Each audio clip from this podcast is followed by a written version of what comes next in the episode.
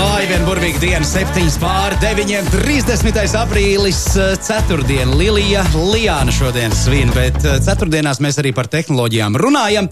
Protams, neiztrūkstošā sastāvdaļa mūsu radio ētrā ceturtdienās pēc 9 ir Kristaps Skutelis. Labrīt, Kristap!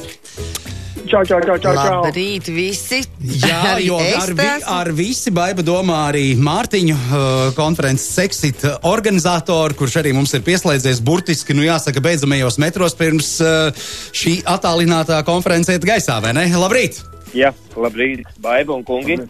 Jā, uh, jā, es saprotu, ka pēc 20 minūtēm uh, sākās Texita uh, konference un vada skutels Jānis. Ja? Nē, Haralds Burkaus vada un Jānis Kutels mums šodien noslēgs šodien. Ah, nē, es kaut kā pamanīju, ka viņš tur ir kaut kā tā kā minēts viens no, un es sapratu, ka viņš būs tāds kā. Baigais kalumburs mums sanāk ar visu to, ka ir konference, ir Kristaps Skutels, vēl Jānis Skutels, kurš nevis vada, bet noslēdz, un vēl ir Mārtiņš, kurš par Sexit grib kaut ko pateikt. Uh, nu, skaidrs ir tas, ka tūlīt sākās, bet um, Kristapa droši vien vairāk varētu interesēt, nu, kā jūs nodrošināt šo attālināto uh, konferencēšanos. Jā, vispār, Mārtiņ, kas tas ir un uh, kāpēc tāds nosaukums un ko mēs šodien varam un kādā formātā dzirdēt šajā konferencē? Uh -huh. Jā, nu, jāsaka, tā, ka piecu gadu laikā šī mums ir uh, pirmā debija simtprocentīgi attālināta uh, attālināts fórums, konferences, kas notiekās techzip.lv uh, mājaslapā. Atsevišķa platforma. Mēs faktiski dzīvā studija atrodas uh, Berga bazārā, birojnīcā, bet uh, šeit ir tikai uh, pāris lektori, Haralds un uh, daudz kameras un tehniskie puiši. Tas ir arī viss. Tā, tā šoreiz ir fórums. Un pārējie no mājām. Pārējie no mājām, televizoros, telefonos, datoros un visos pārējos. Viet, vietpulksteņos arī var būt. Uh, man, Mārtiņ, uzreiz ir jautājums, jo, protams, šeit pastāv kaut kādi tehniskie riski, vai ar uh, visiem uh, konferences dalībniekiem esat jau izmēģinājuši šo pieslēgumu. Varbūt kāds ir uh, lūdzis pēc uh, nu, kaut kāda tehniskā nodrošinājuma vai tehniskās palīdzības. Jā, nu, kas jāsaka tā, ka mēs jau nedēļu ļoti aktīvi strādājam, testējam, lai viss tas notiktos. Vakardien arī mēs desmit stundas veltījām tikai testiem, dzīvajiem iezvaniem un tā tālāk. Kas ir, protams, atšķirība neliela, kad, jā, kad mēs arī lektors mēģinām attālināt, sagatavot, dodot instrukcijas, kādu fonu sagatavot, kādu iekārtas izmantot, kādu internetu savienojumu un tā tālāk, lai tas būtu viss uh, slīdoši, tekoši, bez aizķiršanās, bez liekām ķibelēm. Kas, Jā. kas ir svarīgāk? Laba bilde vai laba skaņa? Nu, mēs paši redzam to, ka jā, skaņa aizņem daudz mazāk, bet, protams, ir īpaši šajā krīzes laikā, kritiskajā laikā, ja, kad mums ļoti vajag redzēt vienam otru, sajust to dzī- dzīvo sajūtu. Protams, tā- attēls ir ļoti labs, jā, mums arī ir uh, HD kvalitāte, arī video tiks nor nodrošināts. Protams, at, at, katrs pats var izvēlēties šo kvalitāti, kādu viņš viņu saņem. Nu, mājās, jā, kāds ir internets šis pieslēgums, bet uh, esam sagatavojuši pēc maksimālas programmas, lai tas saturs, gan saturs, gan uh, tehniskais un vispārējais būtu nu, pa 99% Jā. augstsvērtīgs, labs. Es gribēju teikt, padalīties pieredzē. Es biju pagā... pirms nedēļas tieši piedalījos vienā šādā konferencē, un uh, es biju nu, pārbijusies, jo tāpēc, ka es atbildības sajūtu lielu, un es teicu, ka labāk, lai man kāds pastāv blakus un asistē, un nevis, teiksim, izgāžās kaut kas tāpēc, ka es tur nemācīšu varbūt uh, uzinstalēt kaut ko un pieslēgties pareizi. Bet, ja Kristap, tu pa skaņu runā, tad es nesen skatījos vienu uh, raidījumu un ļoti interesēju, ko runā četri, nu, bija četri pasaules slaveni politologi, kas runāja par situāciju pasaulē. Un uh, vienam uh, gados vecākam kungam bija austiņās, uh, austiņas ar vadu un tur, tur tas mikrofons. Viņš visu to raidījumu laiku.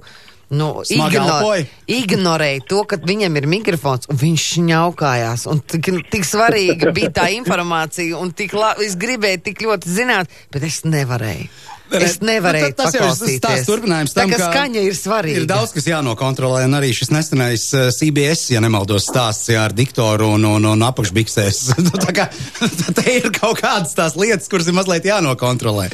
Pirms- Jā, nu pirms- te pat labi ir nu, tāds pārējais periods. Es domāju, ka viņš nebūs tāds īstermiņš. Viņš, man liekas, būs uz palikšanu šis uh, formāts. Nu, man liekas, B b- mēs vienkārši ejam, nu, un tā dzemdības notiek dzīvajā. Nu, notiek. Jā, Mārtiņ, par ko pašā konferencē? Uh, mums ir trīs lielas, lielas sadaļas. Ir uh, atbildīga sabiedrība, uh, vispār par šiem ārējiem izaicinājumiem kā tādiem. Uh, otrs ir uh, jēgpilna organizācija, ko mēs varam atmest, ko mēs varam darīt pa jaunam, uh, kas ir pilnīgi lieki.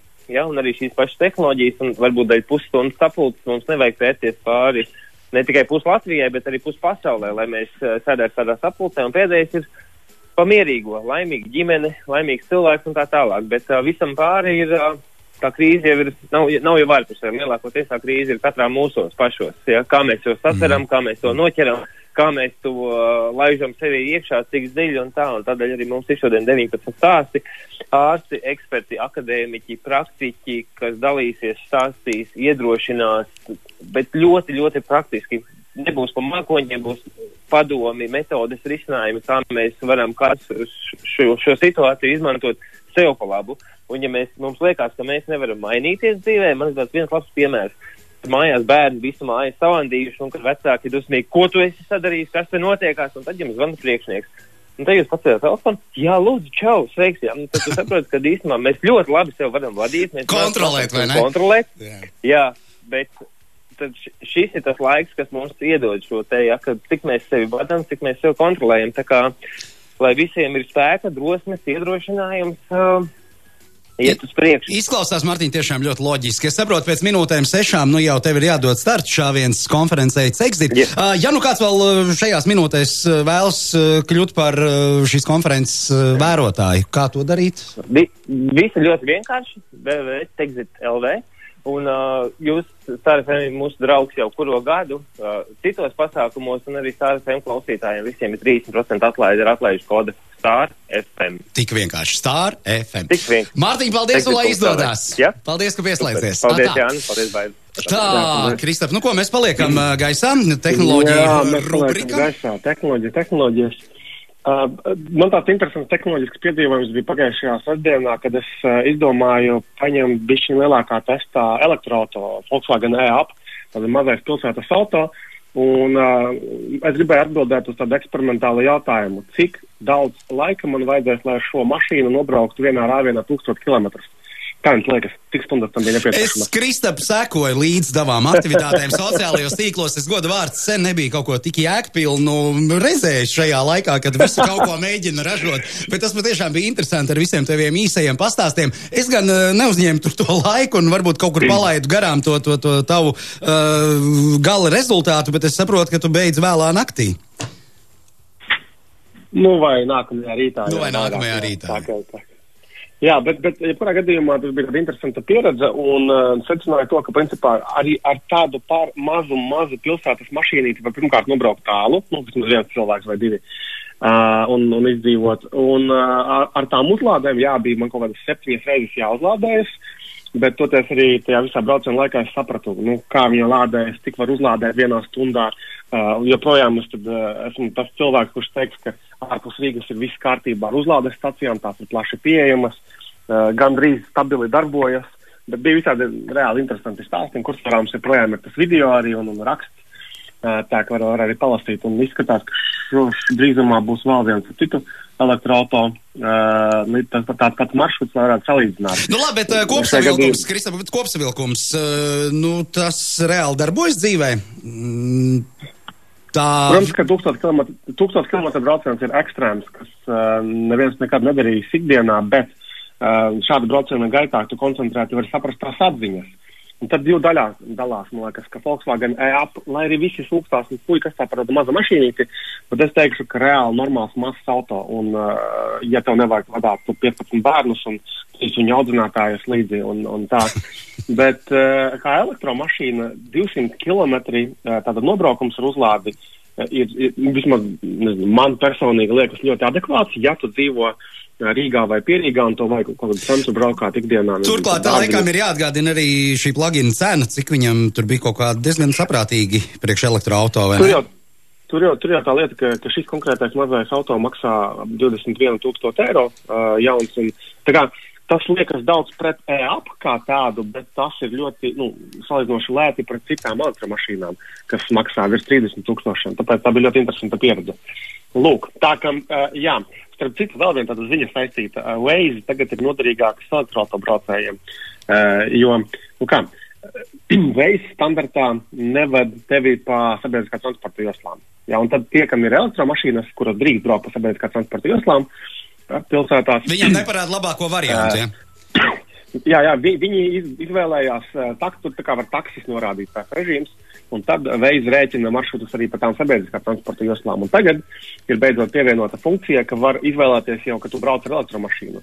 Tad viņš nu, pareizāk rēķina tos, tos, tos maršrutus. Un vēl viena interesanta lieta ir par veidu, ka beidzot izskatās, ka ieviesīs um, joslu ieteikšanu. Varbūt Latvijā tas nav tik aktuāli, bet, ja piemēram, ar veidu ceļo kaut kur, nu, kad nu mēs ceļosim atkal, tad tas, kad tev veids pateiks, kurā josla, kura josla jāieņem, lai pareizi, piemēram, no, nobrauktu vai uzbrauktu kaut kur. Pareizi nobraukt, uzbraukt, bet vai arī, lai, nu, tā kā ātrāk tiktu sastrēgumā uz priekšu, arī tādā ziņā, ne? Tā. Nē, nē, nu, mums Nu, bieži arī mēs vairāk saņemam ziņas par to, ka reku tur tajā vietā laicīgi pārkārtojieties tur, jo tur tajā joslā ir atkal tas un tas, nu, piemēram. Ņemot vērā, ka veizam jau ir informācija par to, kur tur problēmas, kādas notiek, varbūt arī tas tiks ņemts vērā. Bet, manuprāt, sākotnēji tas ir tīri, lai nepalaistu garām nobraukt. Nu jā, lai autobāņa kaut neaizšautos garām un tev nebūtu jābrauc Jā. 50 km, lai atrastu tuvāko vietu, kur tikt Tie, atpakaļ. tieši, tieši tā. Savukārt RTU pētnieki, zinātnieki ir radījuši speciālu tehnoloģisku risinājumu putnu atbaidīšanai no zivjozētavām. No, Un uh, izskatās ļoti interesanti tas viss verķis, bet viņiem tur ir tāda, uh, tātad uh, putni un uh, citi dzīvnieki, kas varētu aiztikt uh, to, tā, tās zivis, uh, tiek biedēti ar tātad arī periodiskiem virsūdens un zemūdens akustiskiem signāliem, respektīvi kaut ko viņiem tur taurē.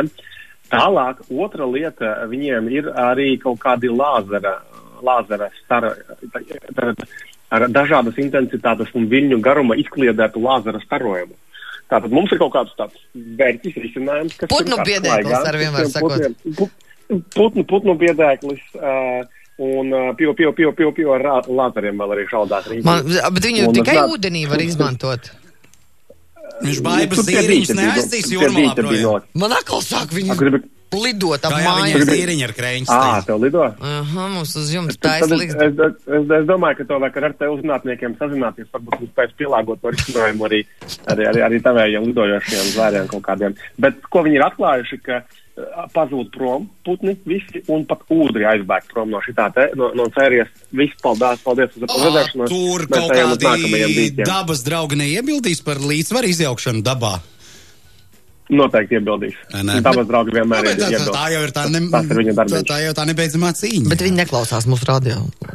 Viņi klausās putnos. Nu, Dabas draugi.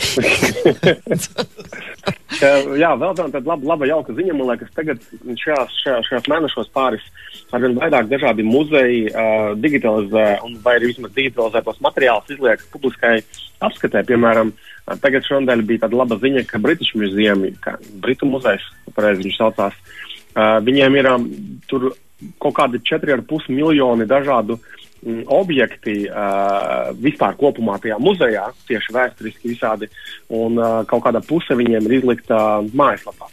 Tā kā The British Museum var apskatīties, tas ir kaut kādā varbūt brīvdienās vakarā ar bērniem, tīri parādīt, kas ir, nu, un kur mēs neaizbrauksim kādu laiku paskatīties. Nu, šitas labi varētu strādāt uz Āzijas turistiem, jo viņi tā kā aizbrauc uz muzejiem, visus pēc kārtas fotografē, katru eksemplāru, un te viņiem, kas Jau smuki Jā, nofotografēts. Bet nē, Jā, tas jā. nestrādā, jo tāpēc, ka nu, visas tās monoslīdes jau arī labā kvalitātē seņa ir jau nofotografētas internetā, bet vienalga savā telefonā. Jā, bet, uh, ir savādāk. bet tajā pašā laikā zālē, kur atrodas monolīze, ir vēl vairākas mazākas. Jā. un to dēļ varbūt viņi brauc un fotografē. Jā. Jo to monolīzi jau tur nemaz nedabūs. Tur tā bez galvām un citiem mm, pas, paceltiem vietāluņiem. Jā, bet īstenībā m, kaut kas ir cilvēkiem ar to fotografēšanu, ka viņam vajag tieši savā fotoaparātā nofotografēt šo šedevru. Nu, tas gan jā. Jā. Uh, un uh, uz atvedām, Kristap, uh, mums uh, jaunākais ieraksts WhatsApp sarakstē uz 284, 7744. Dabas draugi visu dzird. Kā- Uzmanīgi labi, ļoti izvēlamies iz- izteicienus, lūdzu. Kristaps Kutāls, kā parasti ceturtdienās, arī šajā bija kopā ar mums, lai tev foršas uh, izdevušās brīvdienas un tiekamies jaunadēļ, ierastajā laikā. Jā, paldies. Paldies. Kristap. tā, tā. Tā.